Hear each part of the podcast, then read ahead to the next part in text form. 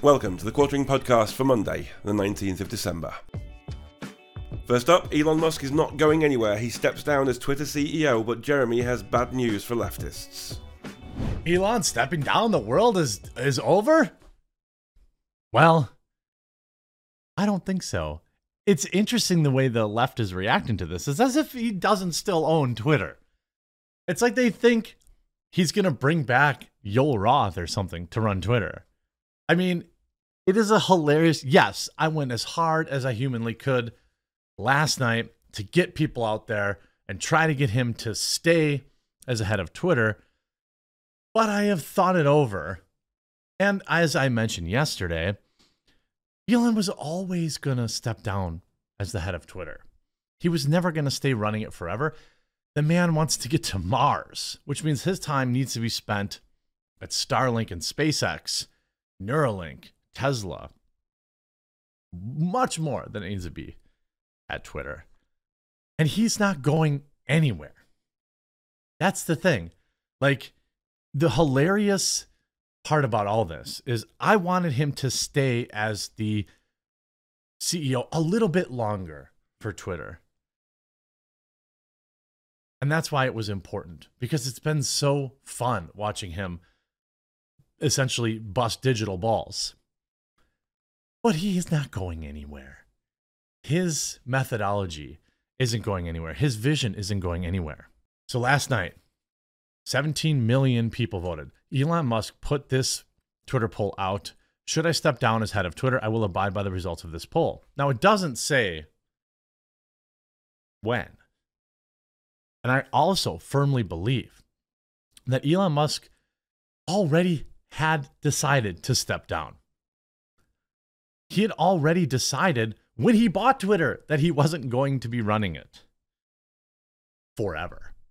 Now, I do think it's too early, and I'll talk about that. I, I, wanted him to stick around for maybe another month, but he didn't say when. He just said, Should I? He didn't say, Should I immediately step down? And I keep forgetting that Elon is more complicated than than like what you think. By the way, did you see he replied to me yesterday? I I think I saved Linktree, by the way. Did you see that? I might do a whole video on that because that was pretty cool. But the poll comes out and the left exposes like my Twitter is unusable right now the number of lefties like coming into my mentions and dunking on me over it is like is bad. But like like a normal person, I'll just chill on Twitter for a little bit. You know what I mean? Like they'll run out of steam. It's like a, baby in a in a checkout aisle having a a fit. You know, they'll relax. But you see this article on Fox. Elon Musk should remain Twitter CEO to keep up the fight for free speech. I think he can do that because you get a little bit of pull when you own the company. It's not like Elon was going to be the de facto CEO. He's not going anywhere either, by the way, just so people know that. The bad news for Musk fans is 57% of the 17 million people who participated said he should indeed quit his post.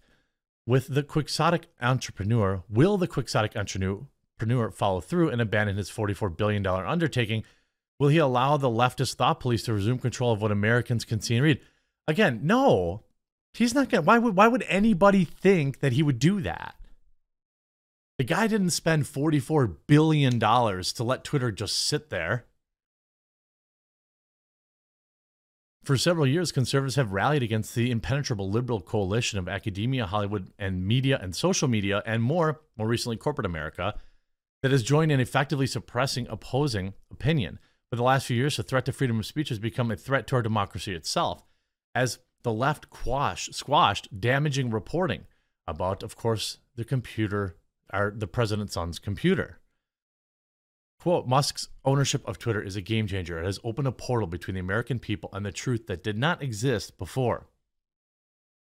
The left didn't want to just protect Joe Biden, they wanted to elect Joe Biden and according to this article, colluded to do so. Worse, they were successful. Remember that New York Times article about the cabal of whatever, whatevers? All of these articles, right? it Elon is not this is like what's hilarious. I wanted him to commit to staying longer. Oh, I definitely did. Okay. But he's not going anywhere. This says afternoon summary Elon Musk's fate as Twitter CEO is uncertain after he released a poll asking Twitter users whether he should step down as the head of Twitter. Over 50%, 7% of 17.5 million users who voted said he should, though Musk said he would uh, uh, abide by the results of the poll. He has not made any announcements regarding to stepping down. He even talked to Lex Fridman about taking over. A union representing Twitter staff in the UK cautioned that if Musk steps down as CEO, he would still be the owner of the company. Uh, duh! This is what's hilarious. Yeah, he still owns the company. You think a lot gets done at Tesla without Elon signing off on it? Probably not. This this is like, you know, one of the most hilarious fake wins. Of course he's staying there. Now look, I got a little hyperbolic. I got a little emotional. I've slept on it. All right.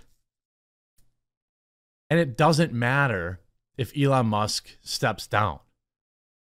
Now, a lot of people referred to here's Mr. Beast that didn't, you know, help anything with 188,000 likes.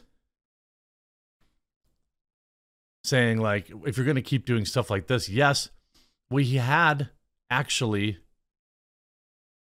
he had actually rescinded that policy. In fact, I'll show you. I'm not going to make it a whole video. I'm going to show right now.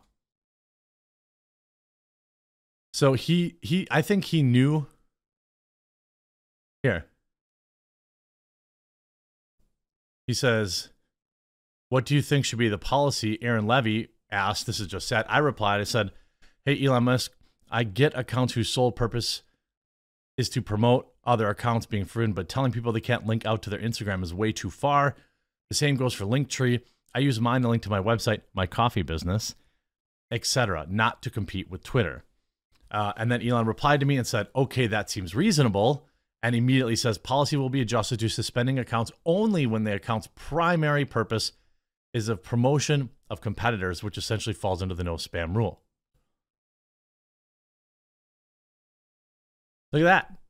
He listens. Name a CEO of a company that interacts like this owner of a company that interacts like this, a company the size of Twitter, I suppose. I'm the owner of the quartering, and I probably interact too much. I'm never going to not interact.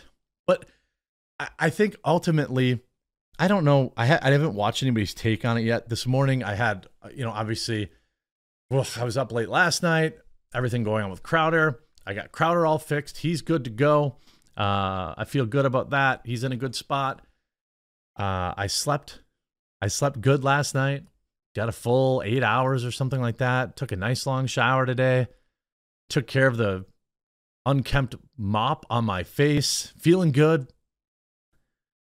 It is one degree outside, by the way, today. Got to rent a JLG to uh, swap out one of my Starlink satellites. That's going to be cold. But the meltdown and the on Twitter, like the, the, you know, and also I wonder how many bots were in that, you know. You know, I think you know Snoop Dogg should I run Twitter? No, Snoop Dogg is not very smart. Um, although it was kind of a masterstroke teaming up with Martha Stewart. But I mean, I think like you know, he's probably conferring with his Saudi stakeholders in Qatar yesterday and was given the lowdown. Wouldn't be a surprise. Yeah, I mean, people act like the Saudis didn't have a bunch of money in Twitter before. Just hilarious. I mean, I think that, you know, ultimately, people are saying the Saudis, there's going to be Saudi people in Qatar. I think that, you know, is this first of all, any head of company who feels the need to have a poll to determine how they run their company shouldn't be in charge of a company. Really? I absolutely think that's a great way to do it. Oh yeah, companies definitely shouldn't ask their customers if they're happy or not, or the things that they like. That's that that that yeah. That seems like uh, a great business. Classic rock movies and TV fan. I think that he absolutely, you know, nothing's going to change. There'll be a new CEO of Twitter. I suspect he will be someone that the left hates. Their celebration would be uh, short lived, to say the least. You see, who else is thrilled that Elon Musk would be stepping down? I mean, okay. So the Tesla, so the Tesla investors got their got their little. I wonder. Let's see. And it didn't even go up. So all you people that use bots to try and pump your Tesla stock today, it didn't work. Why? It's because I told you that the te- the Tesla stock was not affected because of Elon Musk being the CEO of Twitter. I told you that, didn't I? Look at my tired, delirious video from last night. I don't even remember half the stuff I said, but I know I said that. That's why there's a bunch of downvotes on it. I told you that Elon being the CEO of Twitter had absolutely nothing to do with the Tesla stock. But but those one stock Sallies, not all of you, but you know who I'm talking about, the chicken littles who are in Elon's mentions every day, begging him to, to do something to save their stock. One stock Sallies, maybe they got two, maybe they've got AMC or or GameStop too. Again, no disrespect. I just disrespect the chicken littling. Twitter's going to be fine. It's still going to be it may even be better because I think Elon has so much going on and so much things to do that a lot of this knee jerking stuff isn't what Twitter needs. It needs a path to bring in his vision, somebody who can focus on it 24 hours a day, even though he has been. He couldn't contain that. He couldn't do that long term. So he still owns it. Sorry, leftists. You don't win. And next up, Elon Musk just dropped the biggest Twitter files yet. The FBI was paying Twitter, and so much more. Oh, yeah. I mean, I was just gonna have a normal, kind of a relaxed Monday. I had already had plenty of stories packed up from over the weekend. I had lots to say. Then Elon's like, I'm gonna launch a poll about stepping down as CEO, and oh, oh, we're gonna drop some new Twitter files in the middle of the day on Monday. Now, normally I live stream these, live stream these, but I found that when I live stream in the middle of the day, it creates immense stress for me. So I feel like at night's a better time for that. So I want to get you updated on all the latest Twitter files. These dropped just a little while ago, and it is mm, so uh, so uh, spicy. Now, Twitter files part Zeben, the FBI, and the president's son computer. You might wonder why I always say it that way. It's because I think YouTube doesn't like that. So, you know, the actual word or the actual owner name. How the FBI and intelligence community discredited factual information about his uh, the president's son's foreign business dealings, both after and before the New York Post revealed the contents of his computer on October 14th, meaning meaning they, they were essentially running running defense for free before the computer. Michael Shellenberger. in Twitter Files 6, we saw that the FBI relentlessly uh, seek the FBI relentlessly seek to exercise influence over Twitter, including over its content, its users, and its data. We also saw a supplementary update yesterday, by the way, by Taibbi, uh, that showed us that while the FBI outwardly says that they're mostly concerned with foreign kind of interference and stuff like that, there were no records to date, at least based on their reporting, of the FBI emailing Twitter to demand they take down some sort of foreign propaganda. Instead, there was tons of evidence of them emailing Twitter to worry about two follower Andys making jokes about the election. In Twitter File 7, we present evidence pointing to an organized effort by representatives of the intelligence community aimed at senior executives at news and social media companies to discredit leaked information about the computer before and after it was published. Why is the FBI running like ops for them? You know, it seems pretty odd to me. Seems really odd to me. The story begins December 2019 when a Delaware computer store owner named John Paul, JP, uh, contacts the Bureau about a laptop that the kid had left with him. On December 9th, the FBI issues a subpoena for and takes the laptop. Good thing he told him, huh? On August by August 20th, Mac Isaac still had not heard back from them even though he had discovered evidence of criminal activity. And so he emails Rudy Giuliani, who was under FBI surveillance at the time.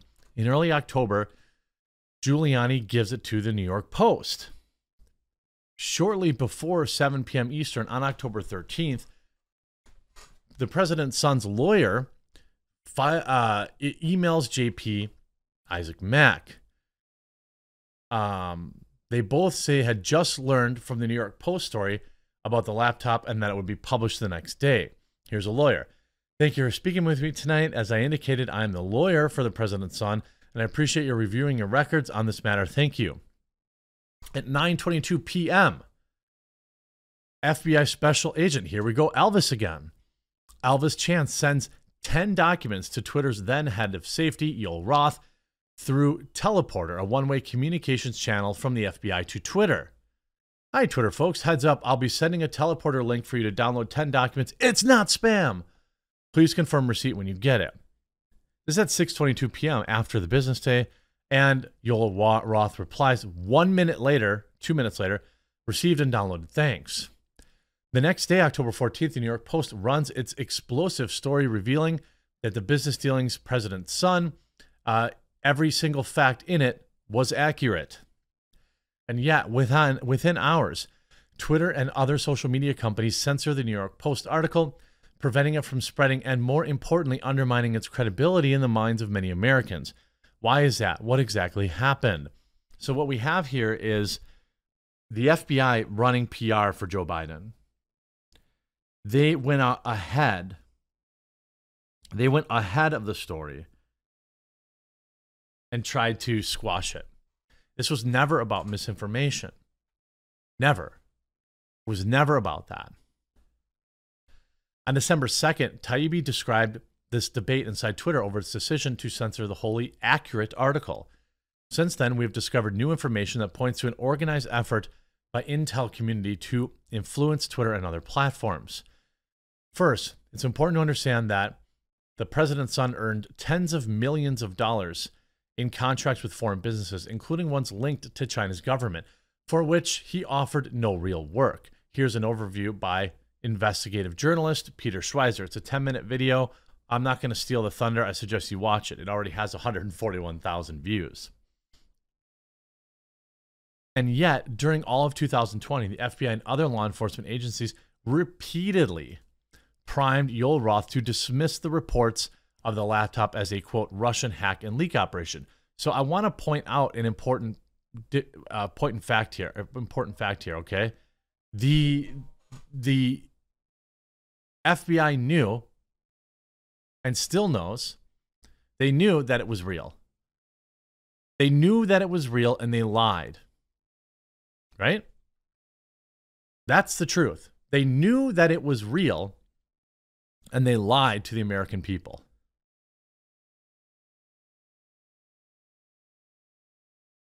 They did the same to Facebook, according to CEO Mark Zuckerberg. The FBI basically came to us and was like, "Yeah, you shouldn't. You should be on high alert." We thought there was a lot of propaganda in 2016. There's about to be some kind of dump similar to that. Again, the FBI knowingly lied to Twitter and FBI and to Twitter and Facebook. Were the FBI warnings of a Russian hack leak operation relating to the laptop of any new intel? No, they weren't. Quote, through our investigations, we did not see any similar competing intrusions to what happened in 2016, admitted FBI Al- uh, agent Alvis Chan in November. Indeed, Twitter executives repeatedly reported very little Russian activity. Example, on the September 24, 2020, Twitter told FBI it had removed 345 largely inactive accounts linked to previous coordinated, coordinated Russian hacking attempts, and they had little reach with low follower accounts. Again, more two follower Andys.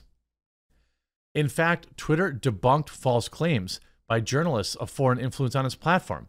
Quote, we have not seen any evidence to support the claim by, oh, is it Ben Collins? Oh, interesting, of news foreign controlled bots. Our review thus far shows small scale domestic troll effort.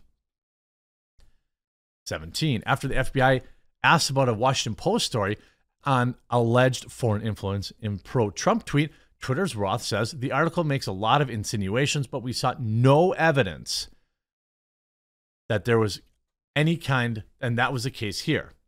In fact, a lot of evidence pointing in the other direction. It's not the first time that Twitter's Roth had pushed back against the FBI. In January 2020, Roth resisted FBI efforts to get Twitter to share data outside its normal search warrant process. My colleagues had a query for you. It's below. Yoel Roth writes, as discussed here, my suggested response. Of course, feel free to tweak and edit, but I try to hit the major points. At this point, we don't think a call directly with your colleagues at the fort is a best path, best path forward. As a rule, we're not able to directly discuss data licensing relationships with third parties, so we even tried to say no. Pressure had been growing. We've seen a sustained, if uncoordinated, effort by the intelligence community to push us to share more information and change our API policies. That's how they get their data. They are probing and pushing everywhere they can, including by whispering to congressional staff. Time and again, the FBI asks Twitter for evidence of foreign influence, and Twitter responds that they aren't finding anything worth reporting. Despite Twitter's pushback, the FBI repeatedly requests information from Twitter that Twitter has already made clear it will not share outside of normal legal channels. Then, in July 2020, the FBI's Elvis Chan arranges for a temporary top secret security clearance for Twitter executives so the FBI can share information about threats and issues with the upcoming elections.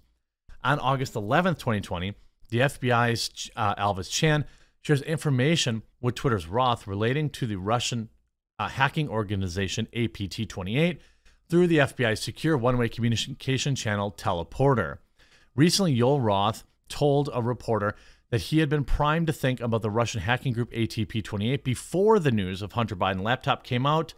When it did, Roth said it set off every single one of my finely tuned APT 28 hack and leak campaign alarm bells, meaning this was all planned. This was all an op to discredit the laptop because they knew what was on it. In August 2020, FBI's Chan speaks. God, if you're this far, leave a like on this video, share it. Share it everywhere. This is absolute pandemonium. This is this is nuts. Okay.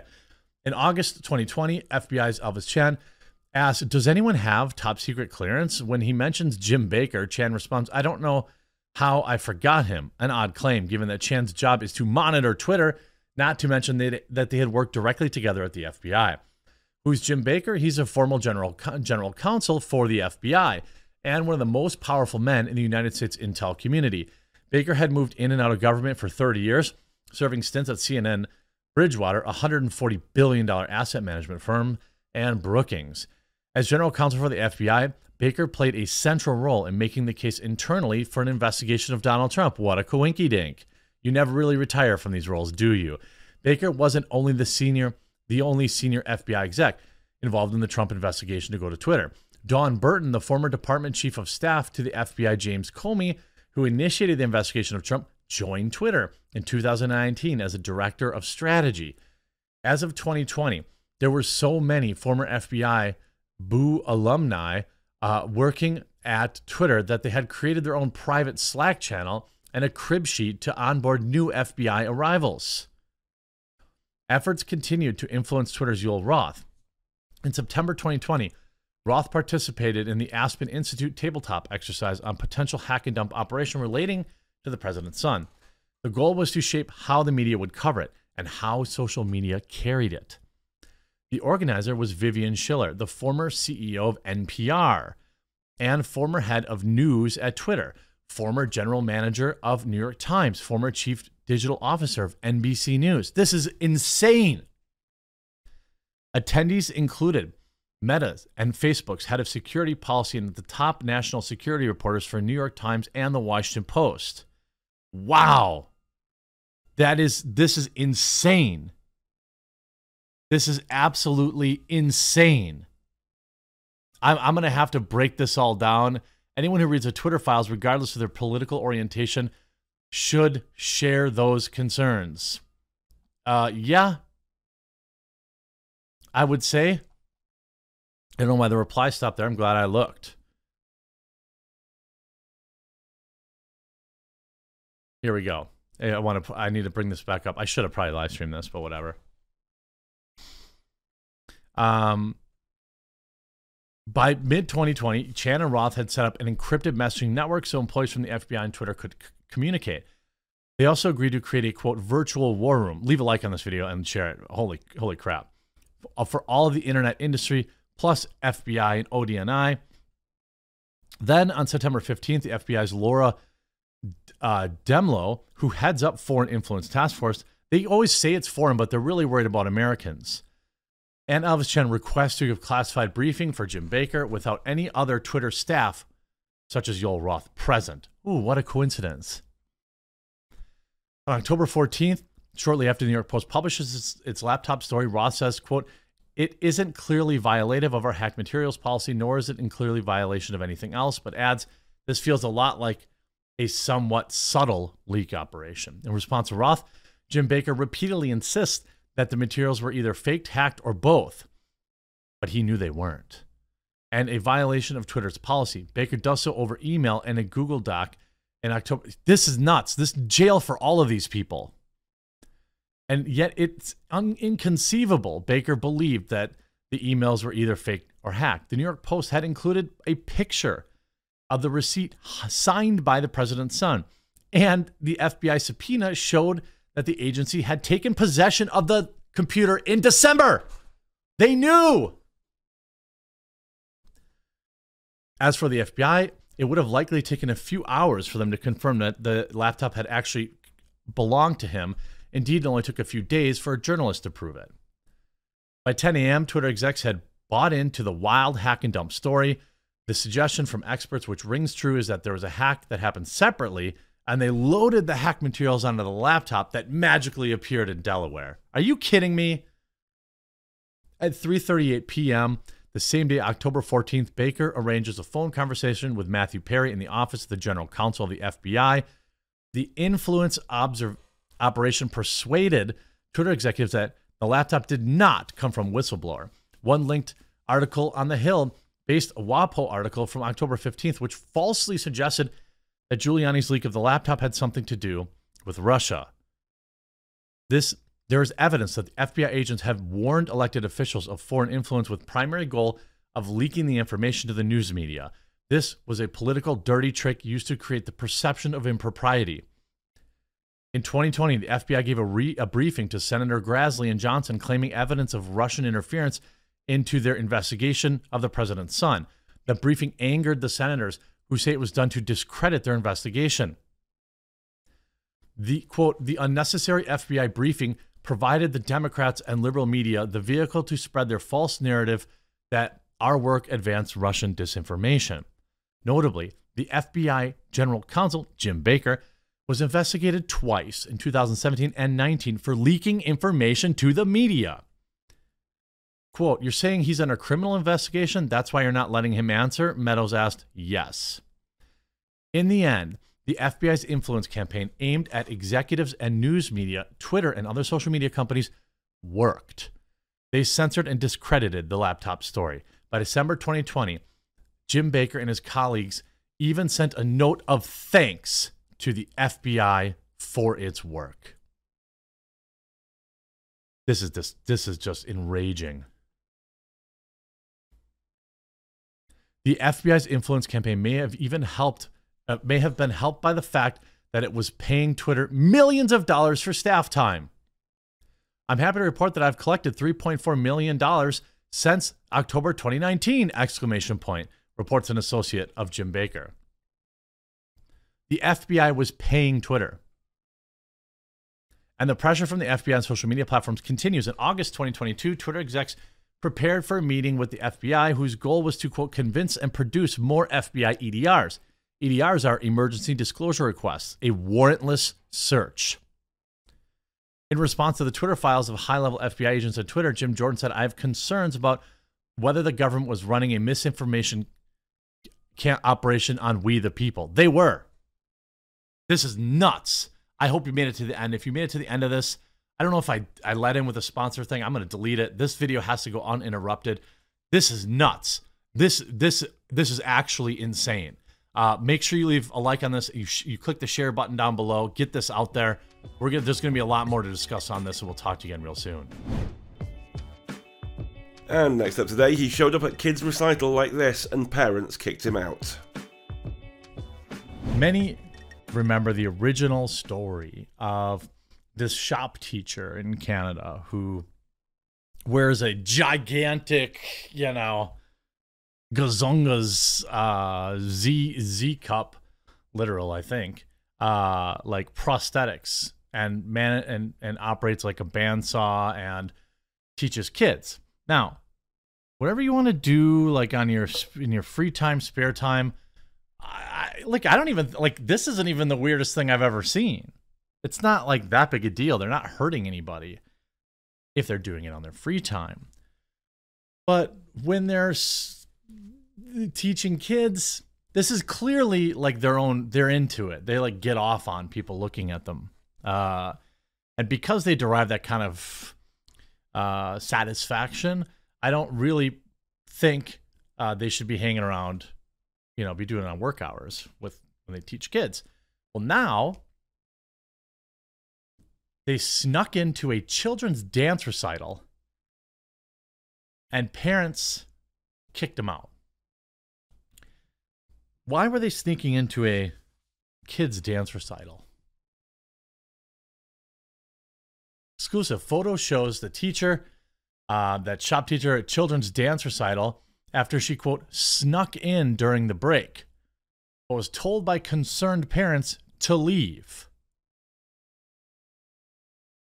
Who made headlines worldwide after photos of her with, of course, her whatever's, you know, um, her blonde wig was asked to leave a children's concert. A source told Daily Mail in 2021, uh, apparently, uh, they attended a kids' dance recital in Ontario. The source says that they, uh, Lemieux, I don't think that's Lemieux, Lem, Lem, Lemieux, apparently snuck in during intermission. They sat in the front row watching the kids on stage. Eventually, she was confronted by concerned parents and asked to leave as there was not she did not have a child in the show. Now, you know, what now? Tell me more about oppressing people's, you know, ability to express the, what were they doing there? And you know why they sat in the front row? Saw the kids would see her. Him them. They sat in the front row so the kids would see. This person must get off on that. It's in, it's actually insane. In October, um, David Menzies, who is a activist, attended a meeting at Halton School District Board where Lemieux or Le, I'm assuming Lemieux teaches at Oakfield High School as the character Mamrie Menzies equipped with a very extremely large prosthetics. Menzies, oh, he wore some. Okay, Menzies brought with him a petition calling for the high school to, board to term be terminated over the con- his continued employment working on a new Starlink uh, mount out there. Speaking about the ban with the interview at Tucker Carlson, Menzies asked, Why can you have a dress code for kids but not one for adults? Carlson replied, saying, Because they don't care about kids. During his protest, Menzies showed that his position asking for the removal of the board had 16,000 signatures. He told the members of the education board of the uh, Hamilton School District Board that the director of education, Curtis Enos, should be fired for allowing female identifying shop teacher to her enormous prosthetics that are barely contained in blouses while teaching. Well, the petition in question read the HDSB and the Director of Education, Curtis Enos, have admitted that the school's dress code, which provides which prevents visible stuff like this only applies to students. So if you're a teacher, you your cup can be overflowing. You could be uh, what is it called when guys? You know, I know it's with when you're carrying. It's called imprinting. So maybe that's a like if if this kid is like sit, a teacher, a male teacher sitting on a desk, and all the kids are looking at his his dankula, uh, you know, protruding from his pants. That's okay. That's pretty interesting. Pretty interesting. In his appearance on Tucker Carlson, uh, Menzies said that as a result of his protest, he had been banned for life from all Hamilton schools. So he got banned. Look, I know that, like, you know, the thing is, I want to actually be understanding and accepting of this because to me, whoever like needs to do this probably has some screws loose. Maybe something happened to them when they were young. I don't know. I don't even want to like speculate on that. But what I do know is now we have more information that I, I want to know all those people that, you know, not my viewers, but all the people that say, oh, it's just a normal thing, you know, you know, this shop teacher just wears these gigantic things. It's it's part of their wardrobe. It's whatever. What were they doing attending a kids recital in which they had no kids there? Sitting in the front row so they could see. Only leaving after angry parents ran him out of there. At the original protest, a parent could be heard shouting, Children! We as adults are supposed to protect them. The parent claimed that Lemieux taught other classes other than shop. Another person said, No normal person in the right mind would dress up like that to teach kids. Come on, are you guys okay in your head? Earlier this week, students were allegedly threatened with suspension if they took pictures. So clearly, the students are uncomfortable, right? Clearly. That's okay. I mean, how far is this like, you know, being getting, you know, being super duper woke? How, far does it have to go? We already see that they got they they have some sort of interest in showing up where they're not wanted with little ones around. Students have since shared videos of the teacher in other schools where she while she recovers from a foot injury, walking showing her walking on crutches sitting beside a student who appears to be vaping the Toronto Sun reports. The district now has sent out a warning reminding students they are not allowed to take pictures of anyone in school unless they get permission. Okay. Oh, look, this is all just about exhibitionism, right? About being seen. You can see in November, this very same teacher made the further news when they were pictured skydiving with a male uh, spicy video star whose real name is Don't Care. How much more evidence do you need? it's very clear that this person's into like people looking at them. It gets them off. Why are they hanging out with a a male spicy video star? It's not clear what the relationship is, if there is any. Speaking exclusively to DailyMail.com, Voodoo said, "I had no idea I was taking the, I was taking controversial school teacher until they showed me showed up to the drop zone. I'm not a fan of trans activism or Kayla's behavior at the school, but I'm a professional and I don't discriminate. He added, I'll throw anyone out of a plane. Plus, I regarded taking a big 230 pound person with huge prosthetics on a skydive as a challenge. Most instructors wouldn't even take them strictly on their size alone. So it's interesting to me, you know, I mean, it's pretty clear to me that this person is into people looking at them, right? I mean, Again, I don't care if you do that. If you want to go out in public like that, you know, then you are going to reap the whirlwind of whatever that is. Maybe everyone just looks at you. I mean, if it were me and I saw that at Walmart, I'd probably like chuckle and move on with my day. Maybe some parent would have a problem with it. I assume maybe. Certainly, some of the parents of these students have a problem with it, but school doesn't do anything. And next up, Elon Musk stalker confesses and he is totally insane. Was near Grimes' house too. It looks like we finally identified the uh, the masked madman that uh, threw themselves on Elon Musk's car. I don't know, perhaps hoping that it was Elon, perhaps knowing it wasn't Elon and just want to press. Perhaps they were trying to scare Elon. I don't know. The whole thing seems very scary. I'm sure as a parent, you know, all politics aside and all this other Twitter craziness aside, um, probably a pretty scary day for him. Probably a pretty scary day for his kid.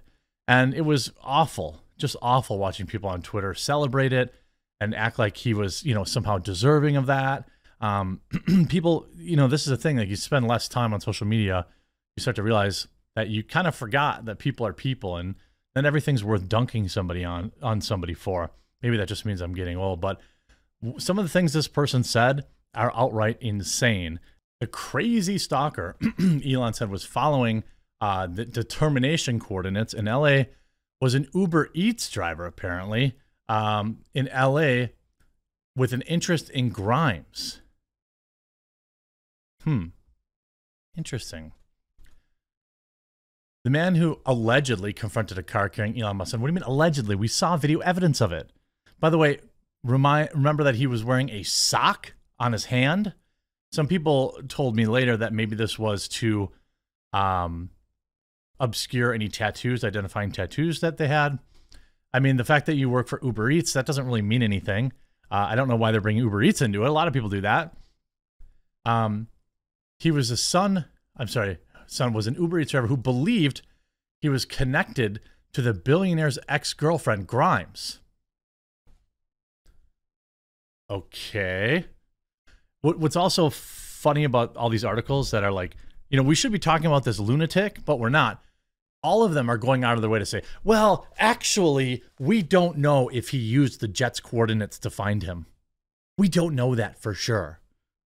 Police say they haven't figured it out yet. That's all they're worried about. You know, they're like, see, see, it wasn't because of the jet coordinates. They don't know that either. Of course, on Wednesday last week, uh, Musk tweeted a video showing uh, one of his security guards moving toward a man in a vehicle and filmed the license plate of the man's car. Musk claimed that the man in the car had blocked and jumped onto the hood of the car carrying his son. At the same time, Musk began speaking out against people like 20, 20 year old Jack. I mean, I think it's pretty reasonable to to think maybe he made that connection. Don't you?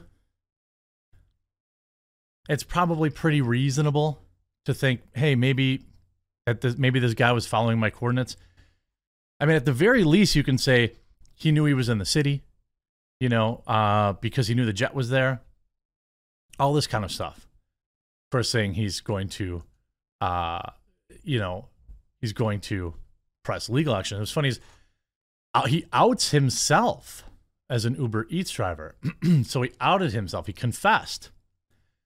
The masked man, Elon Musk, claimed was a crazy stalker, has been identified as an Uber Eats driver who believes the multi billionaire space pioneer is the one terrorizing him. Oh, oh, here we go. Oh, I can't wait for the Washington Post article. I can't wait for the Washington Post article by Taylor Lorenz saying that's exactly what is happening here. Brandon Collado first identified himself Saturday in a reply to Musk's tweet, sharing a clip of the driver stopped by a security guard. Quote, I am the guy in the video, Collado reportedly wrote in response to the clip. Claims that he's a crazy stalker, blah, blah, blah. But Collado then told Musk, quote, You have connections to me and have stalked me and my family for years. The message did not appear to still be online Monday, and attempts to reach Collado were not immediately successful. What? However, he confirmed to the DC paper that he was the person in Musk's video, which was seen nearly 18 million times by Monday, even sharing his own videos of the confrontation to prove it. In interviews, he made several bizarre and unsupported claims, the Washington Post said, including Musk was monitoring his real time location and controlling Uber Eats to block him from getting to work. He also claimed that Musk's ex Grimes, a mother of two of his kids, was sending him coded messages through her Instagram posts. What? Don't you see? I think we all already knew, but like this is why the guy doesn't want his his jet coordinates out there. You know, maybe this is why the guy doesn't want to have people know where he is at all times? Maybe. Like, maybe. I mean, it is insane. Officers have investigated the video, must tweet it to see if it's the same person, but have yet to reach any firm conclusions. Collado, meanwhile, claimed that he had innocently pulled over in a gas station while making an Uber Eats delivery Tuesday when Musk's security confronted him without reason, seemingly linking it to his conspiracy that the world's second richest man was monitoring his exact whereabouts. Musk's video showed Collado wearing a mask, hood, and one glove, and he was driving a vehicle rented through car sharing service Turo. Oh, so it was a rental car, so they wouldn't even have necessarily been able to put it together, would they? He said South Pasadena cops arrived and questioned him, telling him they would file a report. The force did not comment on the to the Washington Post. The gas station surveillance footage caught the interaction and turned it over to police. Manager Daniel Santiago told the paper.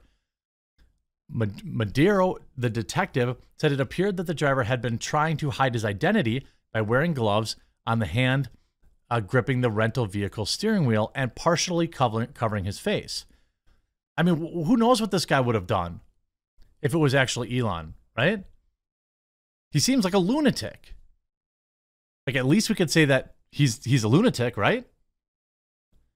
Pretty sure it's clear. Washington Post says Elon Musk blamed a Twitter account for a stalker. Police see no link. How do you know? They, they didn't say they don't see one. They said they haven't connected it yet. I'm sure it's not high priority for them. I'm pretty sure that this person has probably been stalking Elon for years, and if he's a or for a long time, I'm sorry. And if he is a stalker, pretty sure he knows about the jet account. Pretty sure he knows when he's in town. It's insane. The two may not be related, but they're related. You know what I mean? Like that exact incident maybe isn't related. But it's insane he acknowledged he had interest in Musk and the mother of Musk's two children, a musician known as Grimes, whose real name is, why would you do that? Boucher lives in a house near the gas station.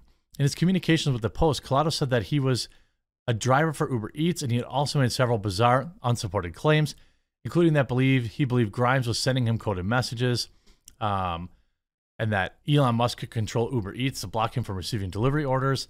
He said he was in Grimes's neighborhood to work for Uber Eats. Oh, he was by Grimes's house.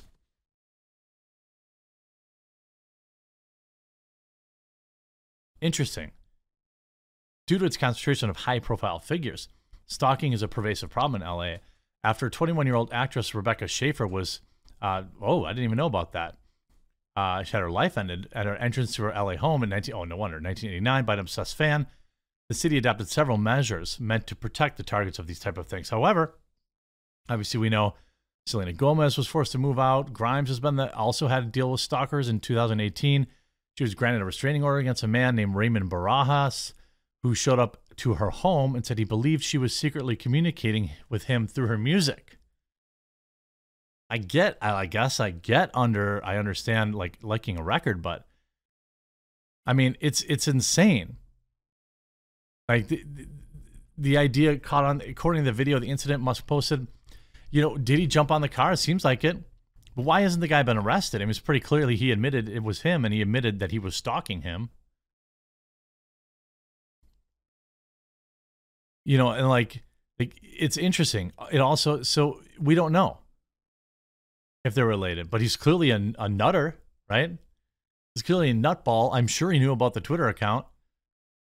But nobody cares. I, the only reason anybody's actually reporting on this, by the way, is so that they can say, well, police didn't say that there was a link between the account and him yet. But make no mistake, that's the only reason they're reporting on this. And last up today, the biggest woke flop in history AOC movie makes just $81 per theatre. Alexandria Ocasio Cortez fail.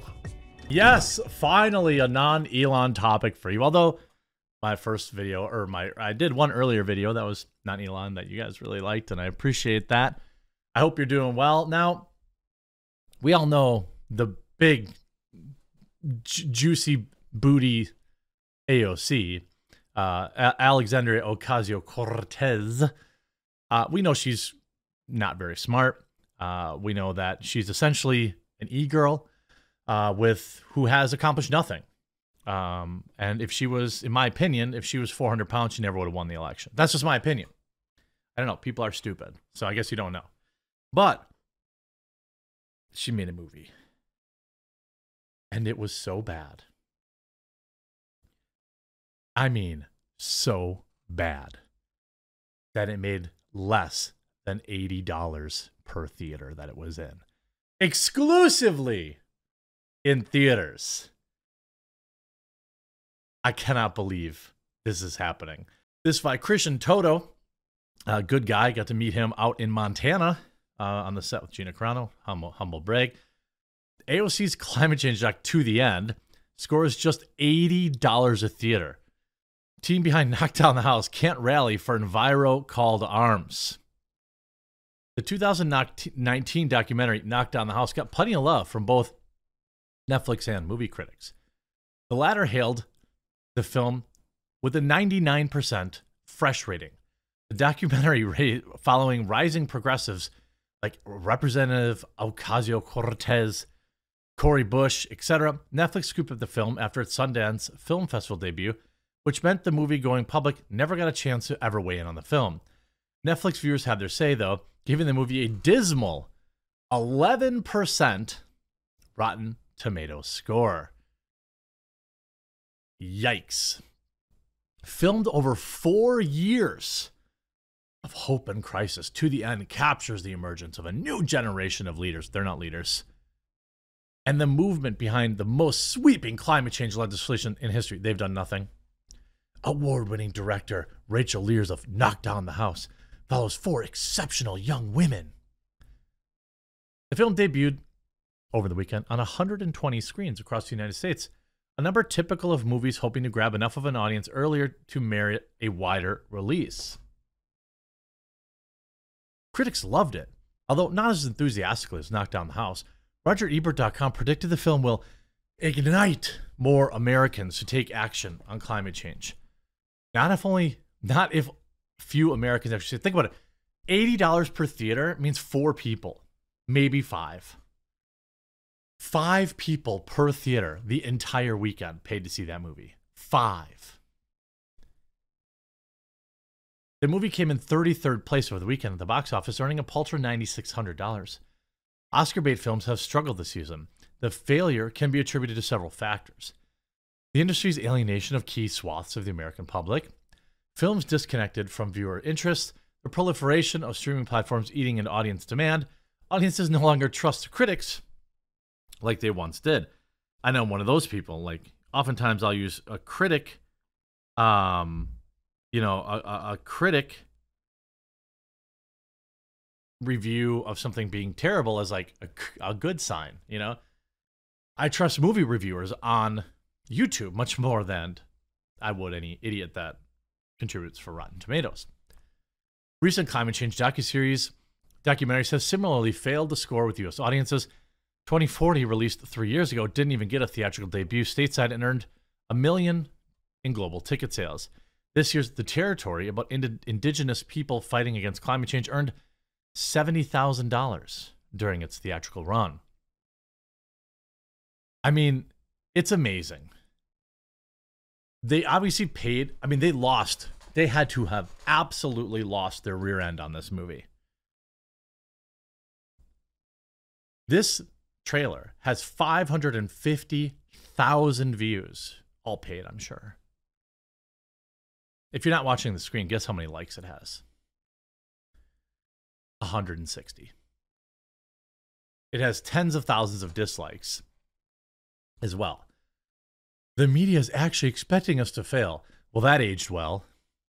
The best part was when AOC single handedly, oh yeah, we got like, uh, ends the super meanie cisgender white supreme sun monster. Then, without skipping a beat, she looks at the camera and whispers, Wakanda forever warms my heart seeing this trailer getting ratioed into oblivion. Purely for viewers of CNN and MSNBC, but where are they? Certainly not in theaters. Congrats to AOC on this masterpiece. The $150 it made will be of great use in fighting climate change. See, $80 per theater. That's how popular AOC is. $80 per theater. Blockbuster hit grossing an average of $81 per screen. Not a joke. Look it up. I mean, this is like, where are all the positive comments? What this is is really a uh what's the word for it? Like a referendum. People don't want to see uh crappy movies that preach at them. That's that's really what it is. Look at 18 reviews. More critics reviewed this than saw it in the theater than people that paid to see it. Those critics all didn't pay to see it either. Of course, 83%. Here's what I've found with critics when a woke movie comes out and it sucks, they don't, they just don't review it. Remember that weird Christmas movie that's like anti Christian or whatever that Seth Rogen and um, uh, Sarah Silverman did? It was terrible. And it was su- super woke, super garbage, super offensive, and just nobody reviewed it because they knew if they reviewed it, they'd have to at least somewhat be some. No one would trust them again. That's why this movie has 18 reviews. 18. Representative Ocasio Cortez offers the best on screen antidote to despair. She's funny, a canny political strategy. What? Who? okay, at least some people reviewed it negatively. There's no doubt that this issue is fundamental to a functioning existing society. This documentary is simply not the film to tackle it. About as for how this legislation actually affects the environment, that's left between the lines of this documentary. A bummer semi sequel Lear should call The Fossil Fuel Empire Strikes Back. Ah, okay, that's funny. I mean, this film, like, Americans are absolutely tired of this and I suppose I expect everyone around the world. I mean, there's not a single positive comment in here. Like it's read the room. What a dumb effing movie. I mean, this is how out how out of touch. This is how an out of touch nitwit and her friends work it. I had to see what all the laughter was about, and if the trailer is nutty, the movie won't fall far from the tree. Lamau, neo-Marxist, progressive woke crap. Winner of the best comedy of 2022. I mean, like you did fail. Once for once the media was right. Look, I want to entitled women the movie. I I want look and look I tell you what, like I'm a tree hugger. I I do, you know, obviously I think we should do everything we can to help the environment. Um what I don't think we should do is be taking advice from a bartender, you know. Um and I would have to say that you know, she's good for business because we get to dunk on her all the time, but yikes. I hope you enjoyed this video. If you did, make sure you leave a like on it, and we'll talk to you again real soon.